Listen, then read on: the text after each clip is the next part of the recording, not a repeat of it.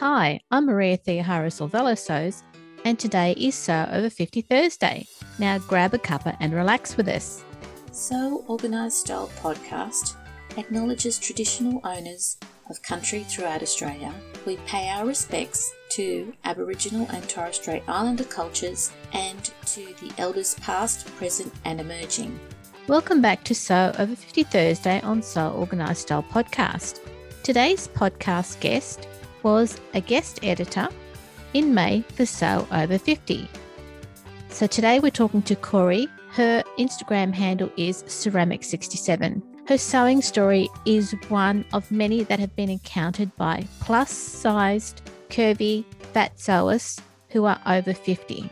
Corey is a strong advocate for size inclusivity and community awareness for all sewers, and you'll hear that in her story. Corey's advocacy has also been recognised by Jenny of Cashmerette's upcoming book called Ahead of the Curve. So well done, Corey.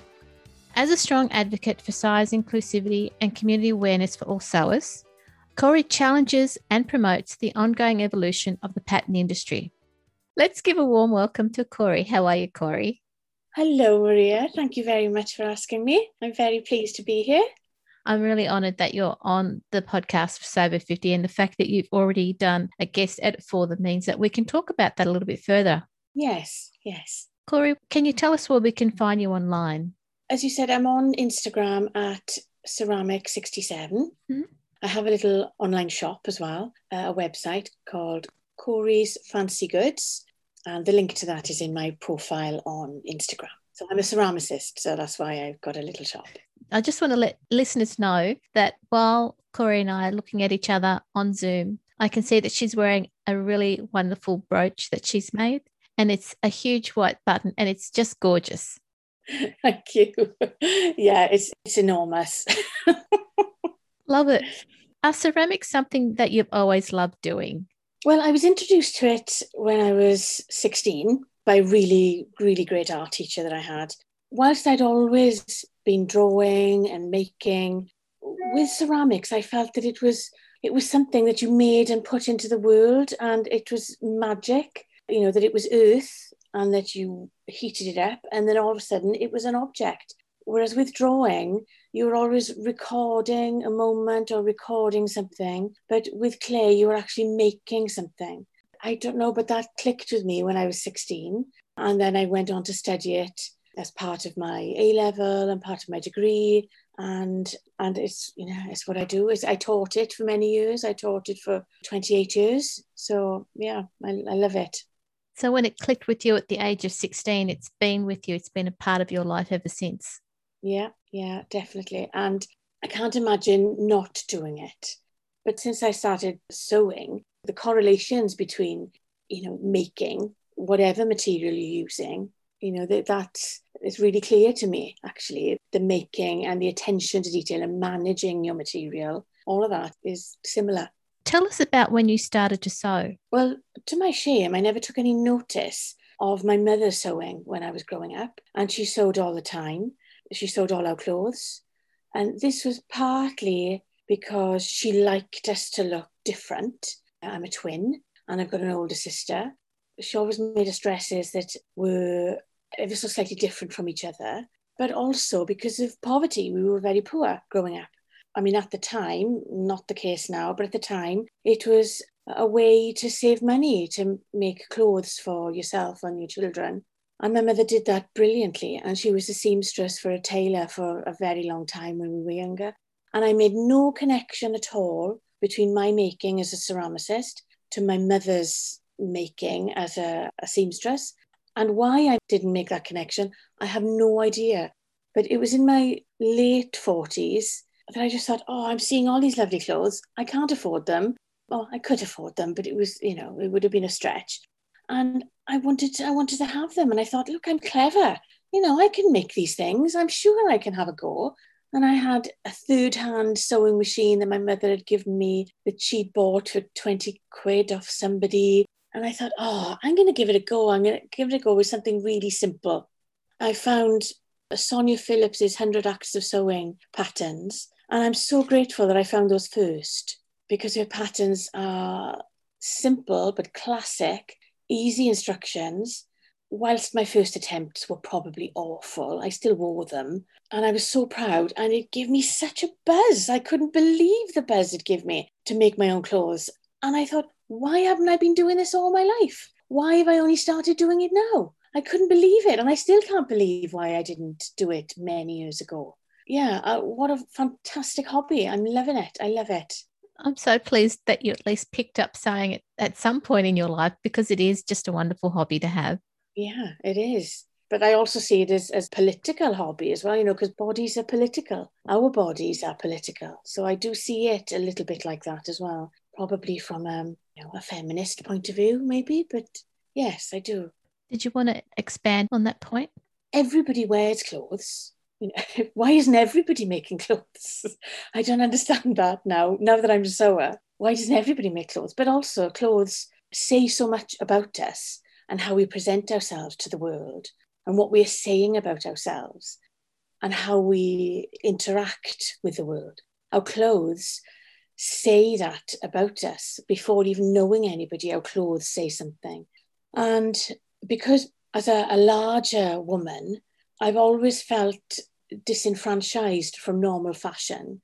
And I think that's become a bit of a feminist issue for me because I don't see why I'm excluded or marginalized from certain elements of being a woman or a person just wearing things.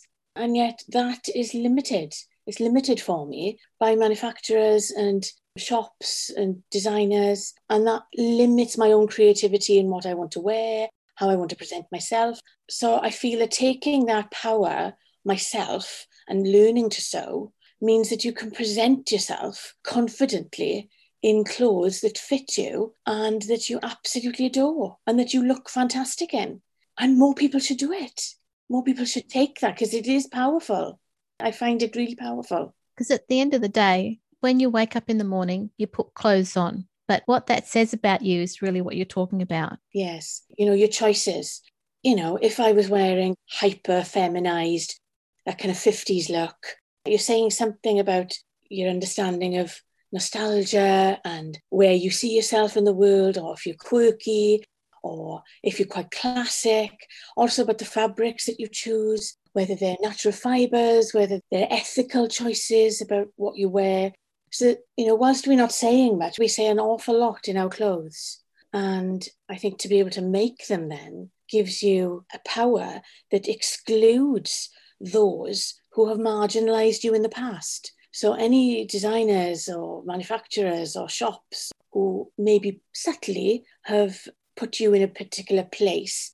So, I know when I used to go shopping for clothes for my size, they would just be expanded versions, maybe, of very boring clothes. Yeah. So they would never fit properly across the shoulders or the bust or the arm sides. None of that would fit properly. There was no thinking, there was no real thinking behind making for certain sizes. And again, I'm appalled that I left it so late to realize that about sewing and myself. So take that power and make your own clothes. It's amazing. And that leads us into the next question, doesn't it, about inclusivity? What's been your experience so far? Um, well, I, as I said, I was lucky to be introduced, first of all, to Sonia Phillips's patterns, the um, 100 Acts of Sewing, because her patterns were really broad, the size range was large. I found myself, I think, in the middle of a size range. And I thought, all right, okay and you know i would cut my patterns out i would make things and i'd be and then i started to buy more patterns and then i found myself either at the top end of the patterns or off the scale or not able to make those patterns and i found myself in the position as i was before learning to sew that i was disenfranchised again from making not only from the buying in the shops but from the making by pattern makers and pattern designers and I thought that can't be true. Surely, you know, it's 2020. How, how can that be the case? How can I be excluded from that in this day and age? I didn't understand how that was possible. I know there's been a lot of discussion on this. I think I'm probably regarded as a, a small fat. I don't really know what the terminology is. because I'm a UK size 18, but then, you know, I've got a large chest, which means that if I bought an 18 dress, it wouldn't fit anyway because it wouldn't fit across my chest. So my pattern buying, I have had to start to look at those patterns as I did with the shops that I had to go to. I had to look to see what patterns would actually fit me first rather than, oh, that's a lovely shape. I'll make that because I didn't have those choices. It's got a lot better recently. It's still not as inclusive as it could be. I noticed that with a few, I think there was two or three maybe bits of feedback on the guest editor post that I did for Sew Over 50 that were mm, a little bit not negative, but didn't see my reasoning really for Mm. there need to be an inclusivity. Or politely, people would say, oh, but it's really hard. It's really hard to design for larger sizes, which I didn't get at all because surely it's hard to design for all sizes. Whatever size you are, it's hard to design. So why put a limit on saying that it's okay to design within this this size frame, but outside of that, oh, it's just hard. I didn't buy that, and and I'm trying to say that in the politest way, but no, I wasn't. I wasn't buying that.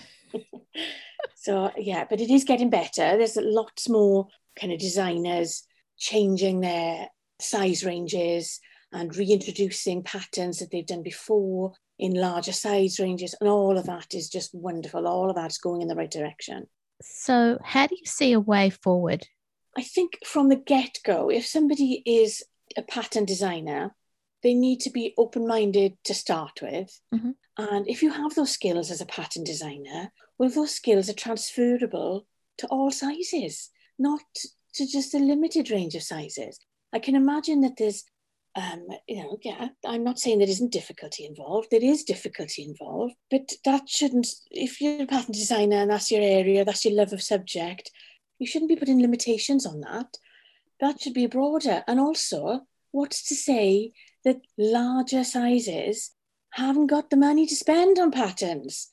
You know, they haven't got, they've got disposable income and they want to spend. So, from a business model, I find that really odd that people aren't. So, so then that's made me think: Is it not about business? Is it about aesthetics? Is it about how something looks on someone? And is it that old-fashioned idea that if you're fat, or if you're large, or if you're bigger, that you don't look as good in something? And I know that that's not true because I know that I look fantastic. And so do loads of the other women that I posted up about in that post that I made for So 50. And that was the same when I was younger, when I was in the shops and I could see these clothes in shops that ended at size 14. And I was like, I look fantastic in that. Why can't I just pick up that off a hanger?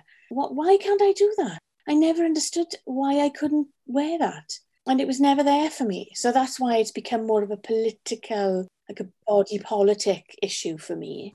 So yeah, I never understood that. And then to find that replicated in sewing patterns, I was pretty annoyed. But it's good to see that it's moving in a better direction. So, how did you discover the Sew Over 50 community? I think I was early on. I think I got I think I followed the hashtag quite early on. Yeah. I followed the group. And then I think I was approached. Might have been Sue. Yeah. Yeah, it might have been Sue who approached me and asked me if I was interested in a photo shoot with some of the Sew Over 50 uh, yes, count me in. what an adventure. Lovely. Just meeting kind of new sewers. And we formed this group. When was this? It's two and a half years ago now. And we still message every day, this group of women who got together early on. And how lovely is that? What a fantastic community. What a positive, fantastic community. And we still message each other all the time. It was early on that I got involved with the Sew Over 50. I loved it that it was somebody was, you know, putting a, a line in the sand and saying, Oi, uh, hang on, look at us. Look at us over here. We're not having that. We're not having that for one minute.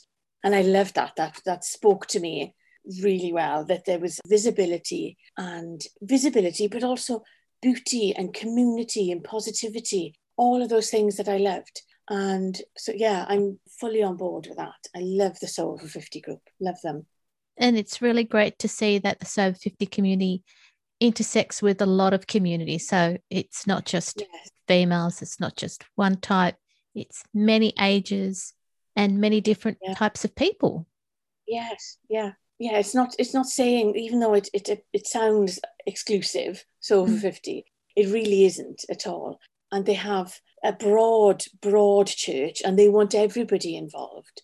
And initially, that we wanted a broader range of, you know, ethnicity and gender. And all of that has started to come along and size and all of that has started to happen. And they work very, very hard at doing that. They do. So I applaud them greatly because I, I don't know how they find the time to do it. It's amazing. I mean, this isn't a business. This is a voluntary group of people who are very committed to making sure that there is visibility initially for people over the age of 50, but mm. really visibility for a lot of people in a lot of communities. Yeah, yeah. It's a really good model, I think, that has been transposed to other hashtags and other groups. You know, so there's Sew Over 60 and there's Sew Over 70 and uh, Sew Over 40. You know, it, it's a really lovely model to kind of share and to raise that visibility. And that in 2021, we're still talking about female visibility of a certain age shows the need for talking about visibility for women of a certain age because we still need to do that. So that's why those challenges are interesting, where you have to tackle a pattern, where the promotion of the pattern is with a model over the age of 40, or that it isn't just about small, younger models. So I find that really interesting. I, am fascinated by that. And it'd be good to see changes in the future with mm. pattern designers and fabric retailers. Yes, definitely. It's surely it's a poor it's a poor business model if they don't. It really is. If at that alone, yeah. When you did the guest post, did you get a lot of people responding to you? Yeah, hundreds. Good. Yeah, I, I was really surprised. And we'd only just had our new puppy. I was kind of responding constantly all the time. And uh, the puppy was just, you know, yeah, left. My partner just looked after him all day. How have you found adapting to the changes in the various social media platforms to share your sewing journey? It was a natural progression for me. I think it was really quite organic. I was on Instagram very early really early doors. I was just sharing stuff about my life. You know, at the time I was teaching, so any good student work, any gallery visits, any of my making. By that I mean my ceramics, because I was on Instagram before I started sewing. So I knew that I'd never wanted, only because I couldn't possibly maintain it, one of those super highly polished, curated, grids with the correct lighting, and I couldn't do any of that. That's a full time job in itself. I couldn't possibly maintain it. So I just wanted to try and be authentic and include the things that I was normally doing. So when sewing started, I was doing the same with that. I haven't got a handle on reels yet. I don't know what that is. And uh, I'm not quite happy with the jumping in and out of clothes. I'm not sure what that's about. but but I, I just tried to introduce it naturally. And and actually my my sewing probably gets more interest in my ceramics which maybe says something about my ceramics but i don't know. So i've tried to just introduce it naturally and organically as part of my life and what i'm doing. Yeah, yeah. that's great. Maybe your ceramics has got a different audience on another platform but definitely your sewing has yeah. got the interest on instagram. Yeah it has yeah. Yeah. So before we wrap it up, are there any last thoughts you would like to leave our listeners with? I think unless you are maybe sensitive to body politics or larger sizes or being marginalized because of your shape, it's difficult to have empathy with that. And I think if I could just ask for people to be more empathetic if they're starting to design something or if they're responding to somebody's clothes or thinking about designing for larger ranges, that people need to be more open minded and to be more empathetic about how people feel because there's still that hangover about you know, being shameful about your body, which I'm not. But lots of people are, and I have been in the past, but I'm not now. And, you know, to embrace who you are and to allow others to embrace who they are. And I think that that empathy and that kindness in the designing for bodies, I think needs to be first and foremost if anybody's going to be designing patterns, that we have to think about a broader range of sizes initially, not as an afterthought or as a token. Corey, thank you so much for coming on to So 50's podcast on Sew Organised Style. Oh, Maria, thank you so much for having me. I hope, uh, yeah, I hope it's worthwhile. Thank you. Oh, it has been. Thank you so much. Thank you. And have a lovely day, listeners. This episode of Sew Organised Style podcast for Sew Over 50 was produced by me, Maria Theoharis, with permission of Corey Lewis Bishop, sound by bensound.com. You can subscribe to Sew Organised Style podcast, but with an S, not a Z, on all good podcast apps. Make sure you give us a five star review and rating. If this is the first Sew Over 50 podcast you've listened to, there are over 40 free Sew Over 50 podcasts for you to listen to. Post any questions or suggestions you have on our Instagram account at Sew Organised Style or on our website at www.soorganizedstyle.com or on our Facebook page. Make sure you go back and listen to over 230 free podcasts now available. We look forward to joining you in your sewing room next time. Stay safe, everyone.